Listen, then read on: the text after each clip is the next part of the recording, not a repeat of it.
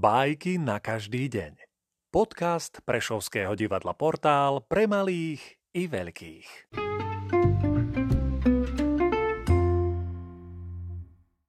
Jean de la Fontaine Dedinčan a had Ezop napísal raz, že jeden sedliak, súcitný no hlúpy, svojim poľom šiel v zimný čas – a keď sa vracal do chalupy, videl, že na snehu vystretý leží had.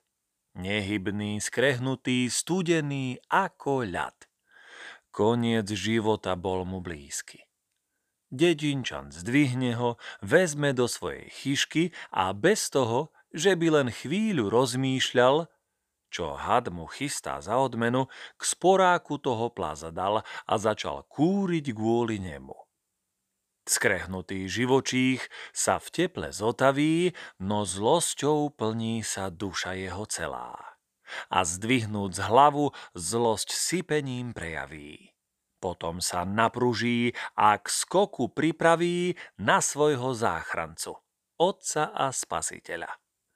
Muž kričí. Za to ťa odmena čaká, skvelá. Zomrieš a pochytí topor, čo blízko je a plný spravodlivej zlosti dvakrát sekne a had je na troje. Zmení sa na driek, na hlavu a chvostík. Had skáče. Spojiť by sa rád. Nemôže to však dokázať. Ponaučenie? Je pekné prejavovať súcit, však voči komu? Na to dbaj. Nevďačníkov sa vystríhaj, lebo smrť často chystajú ti.